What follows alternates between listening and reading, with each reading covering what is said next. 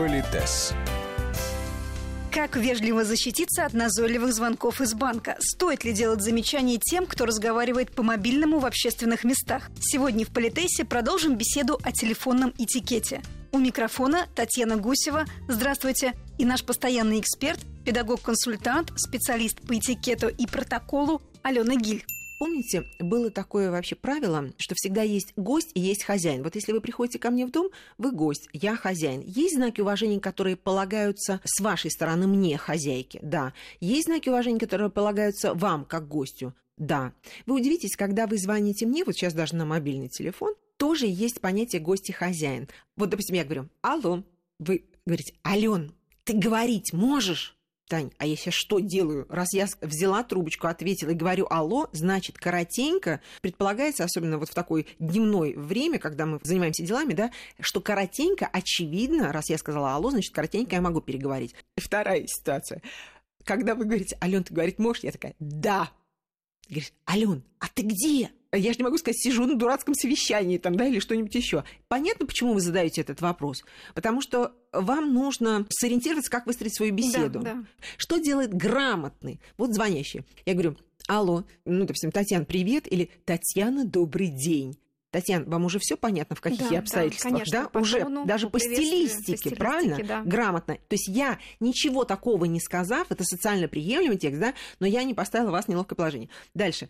Я, э, допустим, говорю, Татьяна, могу я перезвонить минут через 15? Все, вам все понятно да, или вы говорите, Алена, не давай вечером, ну и так далее, так далее, да. Но То сейчас лучше брать инициативу в свои руки. Совершенно Когда верно. Вам как... звонят, вы вроде хотите ответить и дать понять, да. что хозяйка делает есть. так, чтобы гостю да. было удобно и чтобы он не задавал глупых вопросов. И есть еще одна очень важная деталь. Помните, э, родители говорили, что подслушивать и подглядывать это ужасно.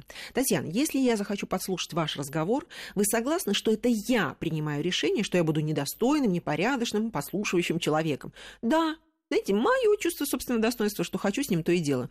Но когда кто-то в моем присутствии начинает разговаривать по телефону, причем э, бывают ну, совсем бранные тексты, да, а бывают, ну, вроде ничего такого, но ты, понимаете, ты сидишь и слушаешь... Э, Подробности э, личной жизни. Э, да. Очень а, часто о нюансах и так далее, и так далее. И общественный транспорт. И это хамство несусветное, это вербальная агрессия. То, что ты не уважаешь свою личную жизнь, это твое личное дело. Я-то почему должна засорять э, свое воображение чужими проблемами? И, кстати, обратите внимание, что очень часто мы не защищаем свое пространство. Вот, допустим, мы сидим, да, и какой-то человек вдруг стал разговаривать. Хорошо, тебе нужно ответить. Отойди за угол, дай хотя бы понять, что тебе неловко, что ты вынужден отвечать на телефонный звонок, но мы же все понимаем, что таковы обстоятельства. Нет, нет, он, знаете, расхаживает такой, знаете, себе о чем-то разговаривает. И вдруг какая-нибудь, чаще всего это делают взрослые люди, дамы почтенного возраста. Да, она говорит, молодочек, вы не могли бы отойти за угол? И вы понимаете, что реакция может... может да, реакция в ответ. И я скажу, почему непредсказуемо? Потому что он хам трамвайный. Если бы он понимал, что это неприлично, если бы это было зашито в его культурном коде, то он бы просто этого не делал. Или как-то бы вышел из этого положения. Но, очевидно, он считает, что он ведет себя нормально. И это его тут бедного такого притесняют. И знаете, что меня больше всего огорчает? Что когда вот кто-то из старших говорит, простите, вы не могли бы отойти за угол? Или там как-то потише?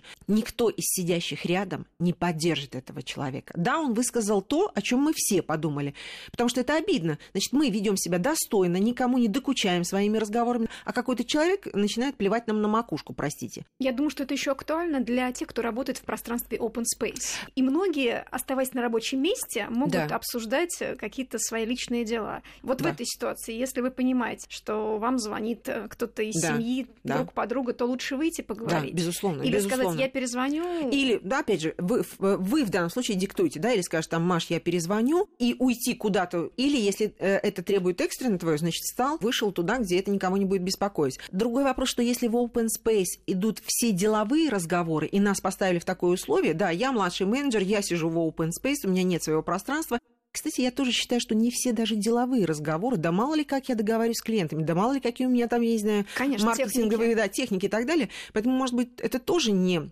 стоит выносить на всеобщее обсуждение. Но здесь это решает компания. Ну, у меня есть любимый пример такой. Вот вы, Татьяна, мой руководитель, я прихожу в ваш кабинет. Естественно, вы помните, распоряжается всегда хозяин кабинета. И вдруг вы начинаете при мне обсуждать, вам звонят, вы не можете меня выгнать, да и зачем? И вы обсуждаете деловые нюансы каких-то сделок или там чего-то еще. Коллеги, не всегда даже вашим сотрудникам нужно знать обо всех подробностях каких-то сделок. Первое. Второе. Вдруг вы со своим там любимым человеком обсуждаете какие-то интимные подробности. У меня такое ощущение, что я сижу в чьей-то спальне. Я могу встать и тихо выйти за дверь. Нет, не могу, потому что вы распоряжаетесь в своем кабинете. Если вы, ну, например, оказалась паче чаяния, вот разверзлись небеса, Татьяна, да, и вы казались просто такой брутальной женщиной, да, и вы там, знаете, ну, прям брань такая нецензурная идет. Вот спрашивается, я-то почему в этом помойном ведре бранном, да, должна сидеть? Я, простите, что? Карандаш на вашем столе, я все таки живой человек. Но могу я позволить себе, став свидетельницей такого разговора экспрессивного, могу я позволить себе кривляться, показывать лицом, боже мой, с кем приходится работать? Могу я позволить себе вам сделать замечание? Нет, конечно. Все, то есть я должна сидеть и все это выслушивать. Мне говорят, а что делать? Я говорю, друзья мои, ничего не делать, потому что вот такой тебе достался руководитель. Или ты соглашаешься ты понимаешь, что он гений, защита, опора, надежа, всем нам отец, ну, в данном случае мать родная, зарабатывает деньги, но вот такой вот человек. И ты принимаешь эту ситуацию таким, какая она есть. Или, Татьяна, если мы с вами тысячу лет дружны, я вам подарю сертификат на тренинг по этикету, хотя не уверена, что это, допустим, поможет, или увольняйся, потому что, скорее всего, руководитель не будет менять свои стилистики поведения. И когда я веду тренинги, я говорю, друзья мои, мне важно, чтобы вы сами не были такими руководителями, потому что это насилие заставлять человека выслушивать вот всю эту брань. Если есть возможность, конечно, каждый из нас вправе защищаться от того, чтобы это не слышать. Так вот, возвращаясь к нашей с вами истории, когда вы мне звоните, Татьяна, вы не знаете, в каких я обстоятельствах нахожусь. И я, Татьяна, там, созвонимся через 15 минут, или, Татьяна, я перезвоню вечером. Это социально приемлемые тексты. Они кого-то шокируют, унижают, обижают. Нет. Но если, например, я говорю, вот вы звоните мне, Татьяна, привет, одну минуточку. Или алло, одну минуточку. Вот для чего нужна мне эта минуточка? Сказать, извините, тем людям, с которыми я, возможно, в одном пространстве нахожусь, и цок-цок-цок-цок-цок выйти за дверь. Во-первых, я никого не поставлю в положение подслушивающих и подглядывающих.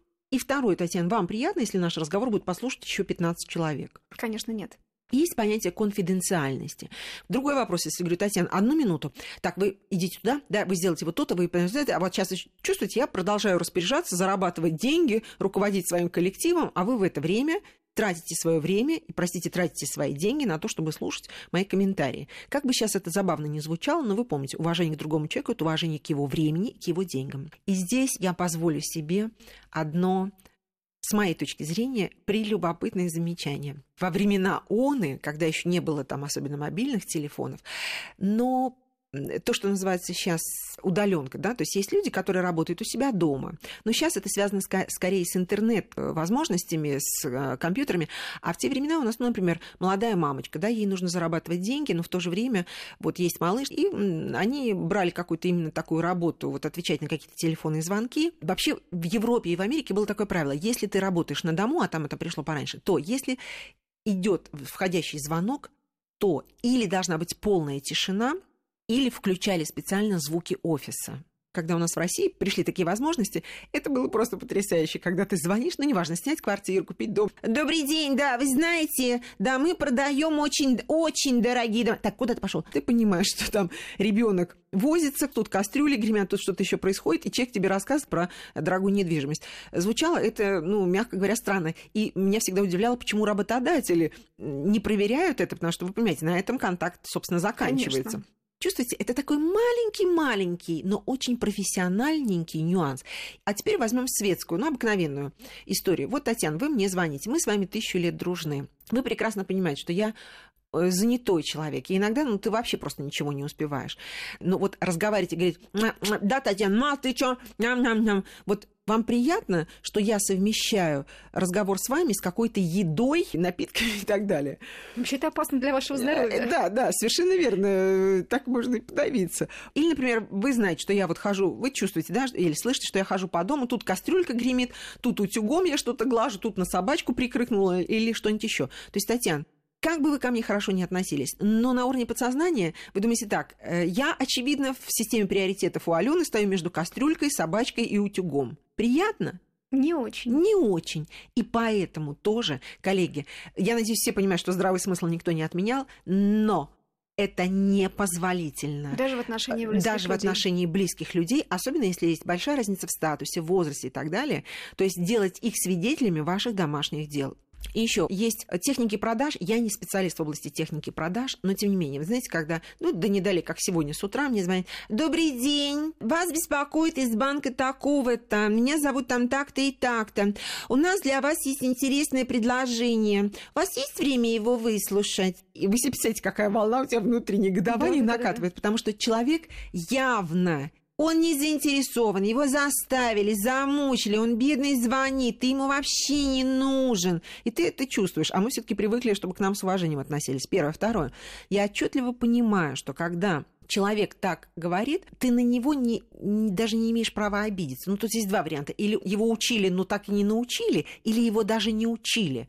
Это значит, что он каждый раз может получать такую отповедь придерзкую на вот такие тексты. Но что корректно? Этот человек не начинает мне сразу рассказывать про свой продукт, а он все-таки спрашивает, есть ли у меня возможность, удобно, ли, вам да, говорить, удобно ли мне, меня? Э, есть ли у меня несколько минут, чтобы выслушать. Это, во всяком случае, корректно. Если ну, я не соглашаюсь... звонки от банков, это сейчас, конечно, тема актуальна, и мои коллеги тоже просили спросить вас, что делать, потому что они звонят и после работы, Абсолютно. и во время работы. Абсолютно. Можно ли как-то очень резко ответить? Вы знаете, сейчас идет какой-то терроризм. Я понимаю, что и компания компании должны свои финансовые интересы защищать, но, знаете, когда тебе звонят в воскресный день и напоминают, что ты должен оплатить телефонный счет, мне очень напоминает это коллекторов. Что касается банков, то вот если вы просто бросаете трубку, то вы, собственно, равняетесь по степени дерзости с этими людьми. Если, скажем, человек мне говорит, вот у нас есть такая линейка продуктов, мы бы хотели вам предложить. Я говорю, благодарю вас, я знакома с этой линейкой, всего доброго, говорю я. Вот я